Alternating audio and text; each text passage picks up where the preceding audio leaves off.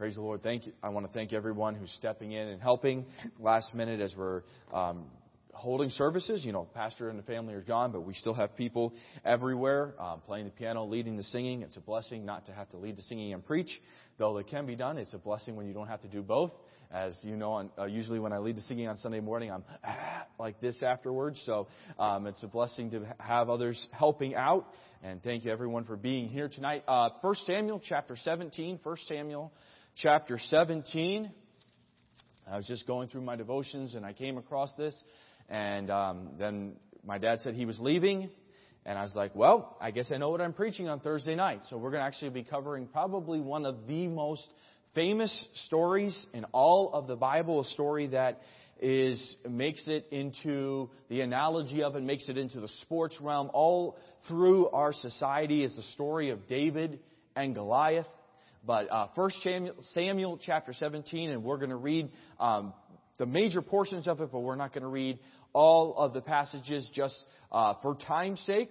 But uh, uh, 1 Samuel chapter 17, verse number 1, as we begin, uh, we, as we read God's word, it says, Now the Philistines gathered together their armies to battle, which were gathered at Shochoh, which belongeth to Judah, and pitched between Shochoh and Azekah and Ephidim.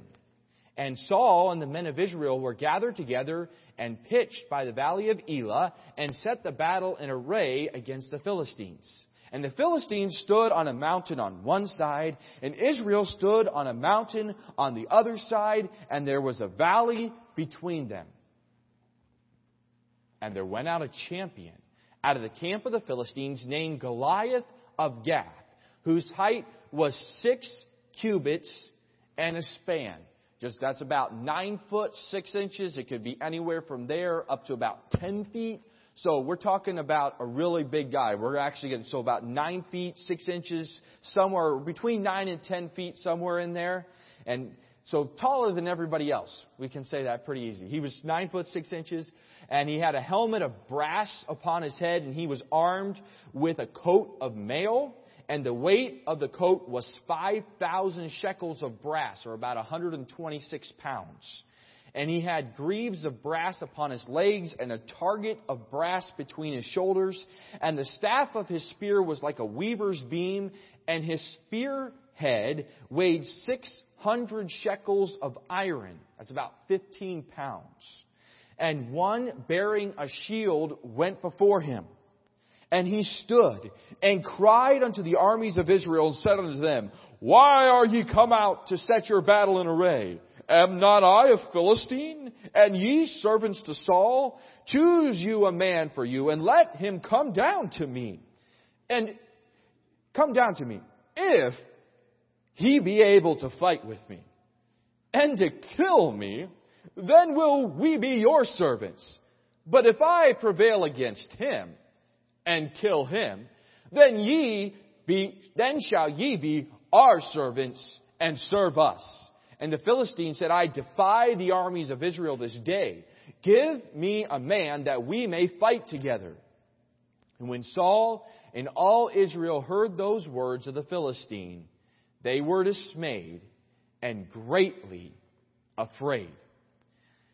And uh, um, Saul or David, we encounter David. David's father sends him to where the battle is, verse number 20. And David rose up early in the morning and left the sheep with a keeper and took and went as Jesse had commanded him. He came to the trench as the host was going forth to the fight and shouted for the battle for Israel. And the Philistines had put the, put the battle in array, army against army, and David left his carriage in the hand of the keeper of the carriage, and ran into the army, and came and saluted his brethren. And as he talked with them, behold, there came up the champion, the Philistine of Gath, Goliath by name, out of the armies of the Philistines, and spake according to the same words, and David heard them. And all the men of Israel, when they saw the man, fled from him and were sore afraid. And the men of Israel said, Have ye seen this man that has come up? Surely to defy Israel is he come up, and it shall be that the man who killeth him, the king will enrich him with great riches, and will give him his daughter, and make his father's house free in Israel. And David spake to the men that stood by him, saying, What shall be done to the man that killeth this Philistine? And taketh away the reproach from Israel? For who is this uncircumcised Philistine that he should defy the armies of the living God? And the people answered him after this manner, saying, So it shall be done to the man that killeth him. And Eliab, his eldest brother, heard when he spake unto the men, and Eliab's anger was kindled against David. And he said, Why camest thou down thither? And with whom hast thou left those few sheep in the wilderness? I know thy pride and the naughtiness of thine heart, for thou art come down that thou mightest see the battle. And David said, What have I now done? Is there not a cause? And he turned from him toward another and spake after the same manner. And the people answered him again after the former manner. And the words which were and the words were heard which David spake, they rehearsed them before Saul, and he sent for him. And David said to Saul, Let no man's heart fail because of him. Thy servant will go and fight this Philistine. And Saul said to David, Thou art not able to go up against this Philistine to fight with him, for thou art but a youth, and he a man of war from his youth. And David said unto Saul, Thy servant kept his father's sheep, and there came out a lion and a bear, and took a lamb out of the flock. And I went out after him, and smote him, and delivered it out of his mouth. And when he rose up against me, I caught him by his beard, and smote him, and slew him. Thy servant slew both the lion and the bear, and this uncircumcised Philistine shall be as one of them, seeing, hath he, seeing he hath defied the armies of the living God. David said, Moreover, the Lord that delivered me out of the paw of the lion and out of the paw of the bear, he will deliver me out of the hand of this Philistine. And Saul said unto David, Go, and the Lord be with thee. And Saul armed David with his armor And I flip the page. Give me one second. Sorry. Fingers got in the way. Okay. And Saul armed David with his armor, and he put an helmet of brass upon his head. Also, he armed him with a coat of mail. And David girded his sword upon his armor, and he essayed to go, for he had not proved it. And David said unto Saul, I cannot go with these, for I have not proved them. And David put them off him. And he took his staff in his hand, and chose five smooth stones out of the brook and put them in a shepherd's bag which he had, even in a scrip. And his sling was in his hand, and he drew near to the Philistine. And the Philistine came on and drew near unto David. And the man that bare the shield went before him. And when the Philistine looked about and saw David, he disdained him, for he was but a youth, and ruddy, and of a fair countenance. And the Philistine said unto David, Am I a dog that thou comest to me with staves? And the Philistine cursed David by his gods. And the Philistine said unto David, Come to me, and I will give thy flesh unto the fowls of the air and to the beasts of the field.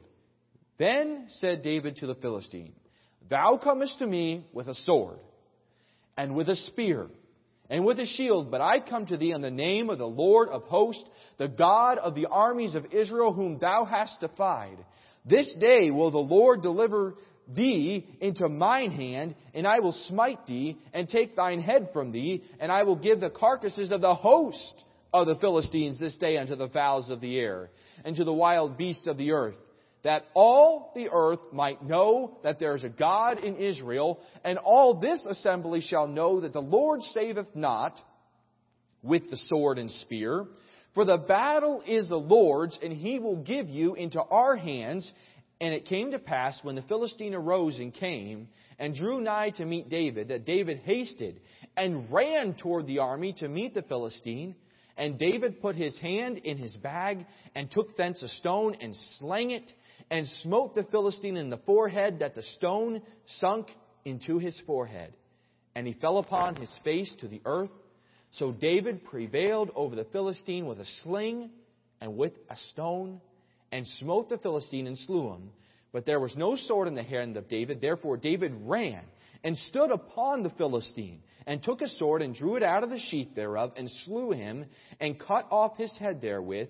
And when the Philistines saw their champion was dead, they fled. And the men of Israel and of Judah arose and shouted and pursued the Philistines until thou comest to the valley and to the gates of Ekron. And the wounded of the Philistines fell down by the way to Shaaraim, uh, even unto Gath and unto Ekron. Let's pray. Dear Heavenly Father, Lord, we thank you for today. Lord, we thank you for your word. I just pray that you would bless now as we consider your word, that you would speak, Lord, that you would uh, make your message clear. In Jesus' name I pray. Amen. So we read the whole story. Many, we have, many of us have probably read this story countless times. If you've been here in Sunday school, I'm sorry, I need a drink of water after reading all that. if you've been here in Sunday school, we've gone through the story. Like I said, it's a very famous story. We've heard the phrase David versus Goliath. We use that anytime there's the underdog versus the um, the heavy favorite. Goliath was supposed to win, yet David overcame him. But there was a lot more in this story. It's not just David versus Goliath. There's there's a lot more going on in this story than just David versus Goliath. But we're going to consider that. We're going to get in. We're not going to be able to deal with every part of it you could preach a dozen sermons out of David and Goliath and never get to where all the different aspects of it, and I was struggling with where I was going to go a little bit with it. So if you'll hang with, with me as we go, we'll try not to move too fast, but at the same time get out before 9 o'clock. But I've never been known for being long winded, so we shouldn't have to worry about that. But in life, we don't necessarily face Goliaths today. We don't face walk through the doors of our house and have nine foot six big and ugly standing in our living room facing us. But there can be just as impossible situations that we face. There can be things in our life that we come up against that can feel just as impossible to overcome as Goliath did to the people of Israel. Um, there can be situations in, in, our, in our own lives where we need a victory from God, where we need God to work. We need God to do a miracle. Um, but it seems nothing is changing. It could be lost loved ones that we've witnessed to and we've witnessed to and we've witnessed to. But it, it seems nothing is changing. Or it can be unspoken request. Every Sunday night, uh, uh, pastor asks, any, how many unspoken requests? And people lift their hands, and sometimes it's the same ones that we are that we're praying for. We don't know the details, but we're praying for week after week, and we're waiting to see God move because that's what we're praying for. We're waiting to see God accomplish what only He can accomplish. The problem is we often view the situations, the battles, whatever phrase, the trials, whatever phrase we want to use. There's situations in our life that are uncomfortable that we need, or uncomfortable, we could use, um, there's things that we need God to accomplish in our own lives or in other people's lives. And we can see those situations, those issues, with a natural view. What do you mean by a natural view? Well, it would look like this. How can I deal with this? How am I going to overcome it? We're looking at this problem and we're, we're counting facts. We're counting dollars. It may be a financial problem and we're counting dollars. How is this going to work? And we're looking at our budget. We're looking at how much is coming in. We're looking at what needs to go out and we're saying this does not match. This is an impossible situation. We see what needs to be done. We're looking at it with just what is here, what is in that situation, and what we have at our disposal to face that situation, and it's impossible. There is many things that come in life that will create that scenario where if we look at it with a natural view, this is what's going to happen.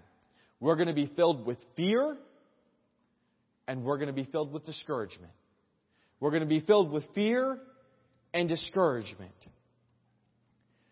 But through the story of David and Goliath, this is what I challenge you with, is that through faith, we can see the battle the way God sees it.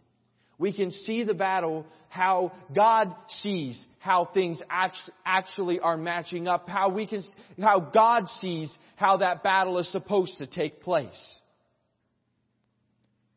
Israel was in a situation where we could say they were in, an impossible situation. Just a little bit of background context is very important. If we go all the way back to 1 Samuel chapter 13 and 14 and 15, around 20 years before David and Goliath, Israel had demanded of the prophet Samuel that God give them a king. They had been uh, uh, under Philistine oppression. If you've read the book of Judges, which is right before leading into the book of 1 Samuel, there's constant things where they were under oppression, and then God sent someone and a, a, judge. They would get right with God, and God would deliver them. Then they'd go back into sin, and they would go, be under oppression, and enemy armies would be over them. And then they would pray to God, and God would give another deliverance. If we, many of us, know the stories of that. Well, in 1 Samuel chapter 12 and chapter 13, at this time they were under the Philistine oppression. The same Goliath's buddies, okay? And this was um, 20 to 30 years before that, and they came to Samuel and said, we, we need God to deliver us, but we don't want another judge. We want a king. We want a king so we can be just like all the other nations. We need a king to lead us so we can overcome the Philistines, even though the reason they were under Philistine oppression was not because they did not have a king. The reason they were under Philistine oppression was because of the sin in their lives, how they were not living for God, they were serving idols, they were doing their own thing, and they said, if we just had a king, we would be delivered. That wasn't the case, but God said, okay, you want a king to deliver? You, you don't want me to deliver you anymore? I will give you a king. And Saul was the tallest, the handsomest man around, and God said, this will be your king. And everybody was like, yay! Oh, he's the best. He was head and, the Bible says he was head and shoulders above all that was around him. He was Israel's giant. He was the best they had. He was strong, he was tall, he was handsome, and he was going to be their king. In chapter 14 and chapter 15, had been, was their first major battle with the Philistines with Saul as king. But remember, he offered the sacrifice that Samuel was supposed to offer. And so God, there was a victory, but there was not complete victory. Up to that time, there, there hadn't even been smiths in Israel. The Philistines had come in and taken away their, the, the skilled workers that could make swords and sharpen swords. They were under Philistine oppression. The Lord had given Saul a partial victory, so now they were at odds, odds with each other, okay? The Philistines weren't over Israel, and Israel wasn't over the Philistines. That's what we have to get. Alright? When Saul started reign, the Philistines were over Israel. They were in complete control. There was no sword makers in Israel. Israel's army didn't, the only people that had swords was Saul and, jo, Saul and Jonathan. There was no weapons in Israel. They were under great oppression. Saul won the first victory. It, was a, it wasn't a complete victory, but for the next 20 years, Philistines were in their land, Saul was in his land, and while there was fighting back and forth, there was no longer the oppression. There was no longer the Philistines in the land. Yet, Saul had begun to, remember with the Amalekites, how he kept the best of the sheep, and he kept the Agag king alive. God had rejected Saul from being king and told Saul, and uh, I, I'm going to give the kingdom to a neighbor that is better than thou. And in chapter 16, we come across how an evil spirit, Saul no longer had the presence of the Lord in his life, and an evil spirit came on him, and he no longer had the leadership of God, he no longer had the presence of God. A young David came, was called to come to the palace to play the harp, to bring refreshment to the Saul as he was going through this troubling time because of his sin in his life. And during this time, God was preparing David to be the king and leader his people needed because Saul wasn't being the leader. Saul didn't have the presence of God anymore. Saul didn't have the Spirit of the Lord on his life anymore. He couldn't give the leadership to the people of God that they needed because he, didn't, he had rejected God. He had rebelled against God, and God says, you're going to be king for a while, but it's not passing down. Your son's not going to be king after you. You're just stuck in limbo, really. You're, you're just there until the next king comes. So at this time, as all this is going on, I hope you stayed with me as we were going through that. If you're familiar with the stories you did, it, that all plays a, a role in what is going on here in chapter 17. The Philistine armies once again invaded the land to bring Israel back into servitude. They came back, they finally massed their armies again. They were coming back into the land with this goal. We're going to make Israel servants again. They're going to serve us. They're going to surrender their crops to us. They're going to give us what we want. They're going to pay whatever tribute to us.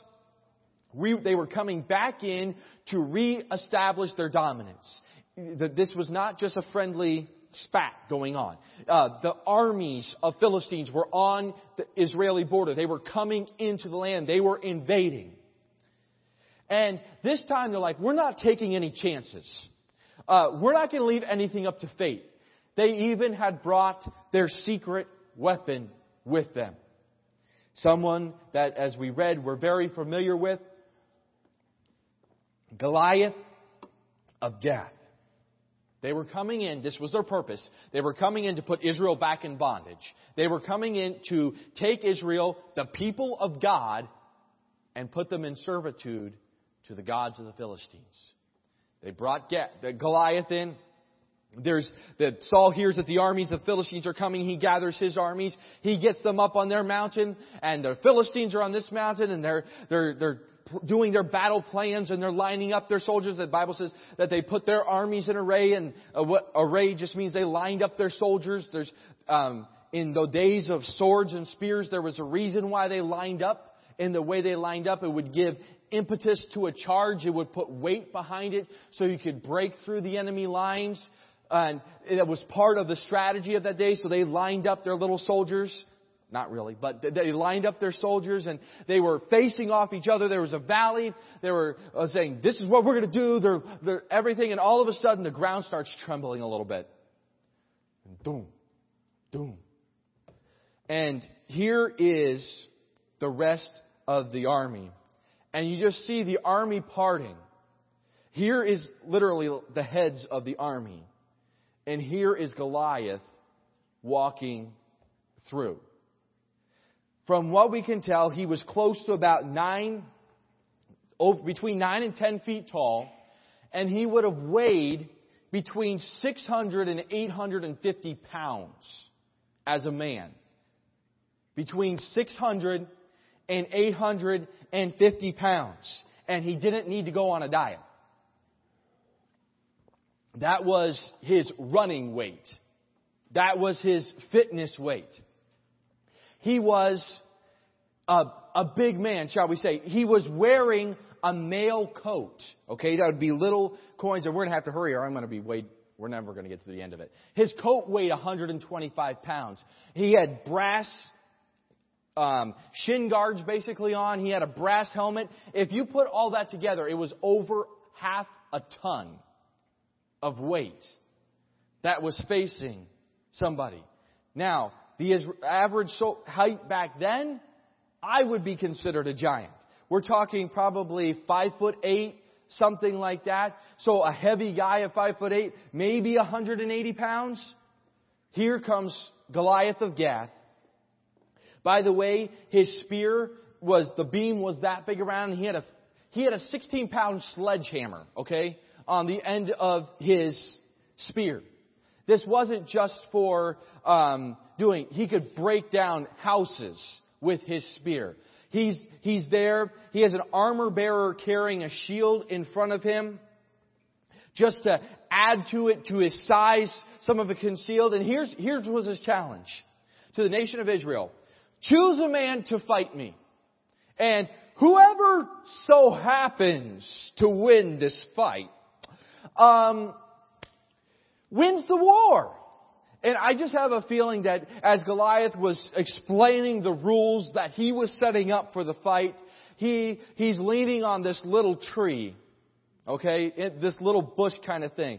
It's like, but if I kill him, something, and he just rips the thing out of the ground, like throws it 20 feet, and it's like, then we win. You know, I mean, here's was an entire thing. He was to, he was intimidating to them. He was setting up a challenge to them. He was saying, I defy the armies of Israel. He was defying their God. He was saying, there's nothing you can do to stop me. I'm bigger than you. I'm badder than you. And you're not going to do anything about it. But send a man. He's taunting them. Sometimes it can seem that those that are opposed to God are constantly on the offensive. That we can be constantly on the defensive. They always, it always seems, if we look at it, that they have the upper hand, that they outnumber us, that those that are against God seem to be better equipped or better financed. The problems can seem impossible, and God is defied in our world today and are all around us and spoken against without consequence. It can seem an impossible situation. And what is often the response of God's people? How was, if we look at it in the Bible with Saul, how was this king thing working out for Israel? I mean, Saul was the tallest Israelite. He was the strongest Israelite. The Bible says in the end of verse number 10 that they were dismayed and greatly afraid. Dismayed this has this idea. It was they were literally broken in pieces. They were picking them up off the ground. Or this idea that they were just awestruck to the point that they, they couldn't see anything else. They, in their dreams, they saw Goliath. In, in their waking moments, as they were eating their food, they saw Goliath. They could hear Goliath. They, they, they didn't, it was just their natural response to the problem was fear and despair. Saul and Israel were all terrified, but if you or I were facing Goliath outside of God's intervention, we would be with them. Okay? If you were facing somebody who weighed 850 pounds and made human jelly as a living, I think I'd be a little bit afraid too. This guy was not to be messed with. But when we look at it with our natural eyes, this is what can happen. The enemy can seem invincible. There's nothing we can do about it. It is much easier to wait for someone else to step up. I mean, really, who wanted to be the guy that was responsible for losing the war? Think about it that way. Who wanted to be the guy? Not only did he get killed by Goliath, but his family's name went down in history as the guy who lost the war to Goliath. And now Israel was in bondage to Goliath. So we'll just let somebody else take that thing. The stalemate takes hold as the idea of victory slipped away. The Bible says for 40 days this happened. When we view the problems facing us with a natural view or what we can see, what is physically there, we are going to be filled with fear and discouragement. But through faith, we can see the battle the way God sees it.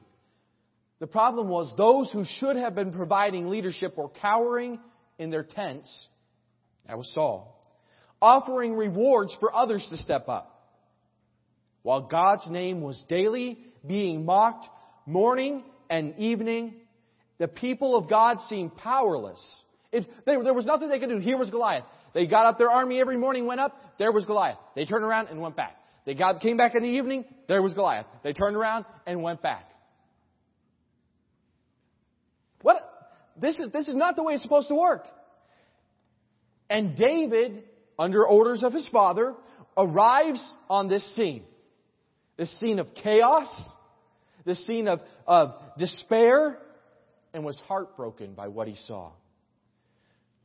He comes. David was not searching for greatness. He was not um, seeking to fight a giant. He was simply being obedient to, to his father and was there to encourage his brothers. And here's what he finds. He finds the army of the living God shamed and quaking with fear. David hears Goliath for the first time. And he sees the armies of the living God running like rabbits and hiding behind anything they could possibly find. And David is saying, who's, he's calling somebody, uh, are you going? No, no, no. Saul promised a bunch of stuff, but I'm not going. And so, so David begins to go around. He begins to seek this person. Hey, I, I mean, Saul, I mean, Goliath is going against, and, and blaspheming the name of the living God. Aren't you going to do something about it? Not me. And he goes to the next person, goes to the next person, right down the line and saying, will somebody do something about this? Finally, the word gets to Saul, the king, and saying, this guy David, he's going around and asking everybody, and it's kind of embarrassing that there's no, that this little kid's going around. So far, nothing has happened. Goliath is still roaring curses from the valley. The army of Israel is still hiding behind any cover they can find, but God has brought David here for a specific purpose. Remember, David is to be the next king. Part of this, part of what is going on is God is showing Israel that David is going to be their next king. He is putting David on a public display. And with the faithless, faithlessness and the fear that is to, around him among the people of God, David responds with faith in the living God, does he not? We know the story. No one else was willing, and so David said, Here am I. That's what David said. He said, Let not your, let no man's heart fail him fail because of him, thy servant will go and fight this Philistine. The, the word fail it literally means to fall. Like, don't let your heart drop. Don't, don't let your heart stop. Just listen, I'll go. If nobody else will go, I will go. And Saul's like, no, no, no, no, no, no, no, no, no. That's not going to work. You're, you're a kid. David wasn't even 20 years old. If he'd been 20, he'd have been with the army. The, the God's law set up you had to be 20 years old to be uh, part of the army, so David was younger than that. You're a kid, David. You can't do this. But here's what David did. He responded with faith. He said, I remember what God has done in my life. Yes, there's a giant out there who's big, but he's cursing God and I remember what God has done in my life. Uh, there was a, there was a lion one time that came into the, came into the flock and tried to take my sheep and there was a bear as well. And God delivered me out of the hand of the lion. I'm, I'm a kid. I had a stick and I had a sling. And yet a lion came in and God gave me deliverance over the lion. God was at work in my life. The power of God was present. God gave me a victory then and He could do it now. He said, Thy servant, verse number 36, Thy servant slew both the lion and the bear. And this uncircumcised Philistine shall be as one of them, seeing hath, he hath defied the armies of the living God. This is what David did. When he was faced with the giant, he said, I remember who God is. I remember what God has done in my life, and God hasn't changed. God hasn't suddenly uh, decided that uh, a lion's okay and a bear I can do that, but Goliath, no, I'm, that's a little out of my, no. David said, we are the armies of the living God. We serve God. I remember what God has done. And I know God can do this. He said, God will deliver me. When we view the battle through faith, we can see the battle the way God sees it. God knew that, David knew that God was able to deliver. David had this. He had a faith response instead of a natural response. We see Saul. That's what is happening here. They're, the Bible, God is contrasting two people. He's contrasting Saul. And he's a man who is a king, but serving himself. With David, who will be king, but was later called a man after God's own heart. We see Saul. He has a natural response. He is the biggest, strongest Israelite there is. Right? He's head and shoulders above the rest. Here's what Saul sees. He sees nine, 800 pounds. With Saul looking at it, he sees a thousand pounds. He's exaggerating, okay? Saul seeing that, he's saying, I'm not that big. I can't do that. Saul was exactly right. He couldn't do that. But Saul had a natural view of it. He had a natural response. We have David over here. He sees Goliath, but he sees God. David has what we call a faith response. What did that look like? He put his full confidence in the Lord alone. He took what God had given him and used that. He didn't take Saul's armor. He took five smooth stones and the sling and the stick that he had. This is what God had given him to be as a shepherd. He said, this is what I have. This is what God can use. God doesn't need a great sword. God doesn't need me to have all the latest fads or whatever. This is what God has given me. God is able to use what I have to give the victory because it's not me, it's God. He picked five smooth stones. They say that uh, uh, um, a slinger's stone would be about the size of a tennis ball. So we're not talking a pebble. I mean, the idea was to hurt somebody bad. Okay? So he has a stone about the size of a tennis ball. Now I think, being David, when he saw Goliath, he looked for the biggest ones he could find. I imagine somewhere around a baseball or a softball. He wanted, he wanted anything extra he could. Okay? But he said, this is what God has given me. I'm going to use that. He gets his stones. Notice, the power was not in David's sling, or even in David's preparation. There's a lot of pastors, and they're absolutely right, who talk about how David, if, if he was able to defeat the giant, one of the reasons why, he, he was good with a sling. Okay? But it wasn't David's skill with a sling that defeated the giant. It was the power of God. The power was not in David's sling, or even in David's preparation. Notice, David came in the name of the Lord. Goliath, this is what he said. Verse number 45. Then David said to the Philistine, Thou comest to me with a sword, and with a spear, and with a shield. But I come to thee in the name of the Lord God of hosts, the God of the armies of Israel, whom thou hast defied. David said, I'm following God. I'm going to have a faith response. David knew it was God who was going to win that fight, not David. David, and here's this. Goliath is there roaring. He's kicking up dust. He's throwing rocks. He's saying, you send out a kid to me with a stick? I'm a great warrior. Come on, send somebody out. He sees David. He's like, I'm going to feed you to the birds, boy. He's yelling at him and screaming and using all kinds of terrible language. The Bible says he cursed him by his gods. You know what David said back to him? said, God's going to deliver to me into your hands and we're going to put the carcasses of the host of the army of the Philistines to the birds and to the beast. He said, we're not going to just get you, Goliath. We're getting all of you. We're getting the whole army. Goliath said, we're going to, I'm going to feed you. Goliath, uh, David said, we're going to get the whole army. I'm not just after you. I'm after the whole army. He expected that all the earth would know about the living God of Israel. He said, this is, this is the reason why we're doing it. He said, that all the earth might know that there is a God in Israel. He wanted the world to know about God. Number two, he said, this assembly, the people of Israel, to know that the Lord saveth not with sword and spear. Saul, it's not about the sword and the spear. It's about God. It's about, because only God can do the deliverance. He said, I want the world to know that there's a God in Israel. And I want Israel to know that God doesn't deliver by you, God delivers by Himself. God delivers and does His work through His own power. Now, up to this point, nothing had happened. Sometimes it's very easy to talk about trusting God. Sometimes it's very easy to know exactly what to do. But up to this point, even the conversation that David has had, David's still at a distance from the Goliath. He could turn around and hightail it if he wants to. The battle, the battle hasn't taken place yet. But David put himself in a place where God had to work. He runs towards Goliath and he throws that stone and sinks it right in his forehead. Kind of gross, right?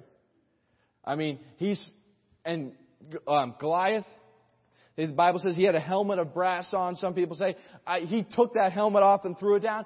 We don't know. You can have some fun telling the story, that is for sure. But we know this. David slung that stone. It wasn't a slingshot, okay? It was a sling about this long, swinging around. You can get that stone going a couple hundred miles an hour, going like this. And he releases that, hits Goliath right in the forehead. Remember, he's got a big brass coat on. He's got a helmet. He hits him in the one place that is open. It sinks it into his forehead. smote the Philistine, the Bible says, verse number 49, smote the Philistine in his forehead, that the stone sunk into his forehead, and he fell upon his face to the earth. So David prevailed over the Philistine with a sling and with a stone, and smote the Philistine and slew him. But there was no sword. So David runs. He stood upon the Philistine. Now remember, if Goliath weighs 900 pounds, 800 pounds, whatever, he's not on the ground. He's on the ground. Okay? David jumps up onto the Philistine, pulls Philistine's sword out, and whacks off his nasty, gross head. And the Philistine army sees what's going on. They take off running. God gives the victory. The victory was complete. And we could, if, if we went into every deal, detail of it, I said we could preach a dozen sermons out of this. So we're just going to try to close up. We got about six minutes left, and I've only got about three pages of notes. So here we go. This is one of the greatest stories ever told, is it not? Even today, from kid story to now, there's nothing that gets old about the story of David and Goliath. Why? Because we see God working in the life of David. We see a great victory that only God could give. But this wasn't just so we'd have a story to tell in children's church or so that I'd have something to stand up and scream about for 45 minutes on a Thursday night. This, God is saying something both to the nation of Israel and to us today. And God was showing the nation of Israel what He can do with someone who simply trusted God. He's showing the nation of Israel what God can do with someone who simply trusted God. It was never David versus Goliath. We gotta rename the story. It was never David versus Goliath. It was David's God versus Goliath. It was never David versus Goliath. You gotta get that. That's the story. It was never David versus Goliath. It was David's God versus Goliath. And David could face Goliath confident of victory because his confidence came from his faith in the living God. David wasn't there saying, I got this. But he could face the giant with confidence because he had his confidence that he knew the living God. That he served the God, the Lord of hosts, who is in control of the entire world. See, when we view the problems in our life, when we view the situations, the trials, whatever, when we view it with a natural view, like what Saul was doing, Saul saw Goliath. David saw God. Saul saw the sword and the spear and the coat of mail and the outweight and all that was going on. David said, I know a God who's delivered me in the past and can deliver me now. God can take care of this situation. Because it was never David versus Goliath. It was David's God versus Goliath. And we know who won that one, don't we? David knew God. He knew God's power. He knew God's presence. Simply this. We must view the battle through the lens of faith. We must view the battle through the lens of faith. Okay, I'm not talking about putting on rose colored glasses and going through life. Everything's going to be great. Everything is perfect. Everything. No. David, I imagine David had some fear. Okay? But here was. He said, God is in control. I'm going to serve God. I'm going to leave the results up to Him. I'm not going to be full of fear by this thing that God can overcome. There is a natural response and there is a faith response. And we must learn to view what God allows in our life through the lens of faith. The fact of who God is. That we serve the living God. So that we can confidently face the obstacles in our path as our faith is in the living God. Just one story, and I think, and then we're done. One of, I, I think I've told this story before, but one of my professors, Brother Pearson, would tell this story all the time. I traveled with him for three years, and he would tell the story all the time during the summer about how when he was a young man working with his dad, you know, 10, 12 years old, working in the garden with his dad, and he was cleaning out the rocks, going through, and he was picking up the rocks and putting them in his wheelbarrow and wheeling them out and throwing them in the ditch, going back and getting more to prepare the garden. Well, one time he, there was a rock there and he used his little shovel and dug, and as he dug, the rock got bigger. No, he just uncovered more dirt and uncovered the rock more. And he's digging down, and that rock just kept getting bigger. And he dug around, he dug around, and he's looking at that rock. He's like, I can't lift this rock. So he bends down, he, he lifts it a little bit, drops. He can't, he can't hold it. Tries again. This time he grunts, because if you grunt, it helps, right? And he goes and drops. And da- he looks up, and his dad's just sitting there watching him. He goes, Now, son, if you use all your strength, you can get that. You can use all your strength, you can get that rock up. He says, Dad, I'm using all my strength. I'm, I'm sweating. I'm, I'm trying. I'm going to get blessed. I'm, I'm using all my strength. He's like, if you used all your strength, you could do, you could do that. So he bends down. This time, I mean, he gives it, he gets it about three inches up and it drops. Dad looks at him and says, Now, son, I've been sitting here watching, standing here watching you try to lift that rock for the past 10 minutes. I'm your father. If you just ask me, we can do that together. You're not using all your strength, son, because you haven't asked me. Dad, can you help me get this rock out? Yes, son. Together, they lifted the rock. They took it to the wagon, wheeled it out, and Brother Pearson didn't even have to grunt to get it out. Okay? David saw the giant through what God could do. There's a faith response and there's a natural response. Saul saw the giant and he just saw the giant. David saw the giant, but he said, I've got a God who's bigger than the giant. The question is, how will you see the giant? There's, I can't tell you, you know what's going on in your life. You know what you are facing. But I can tell you there's a God who's bigger. The question is, how are you going to see it?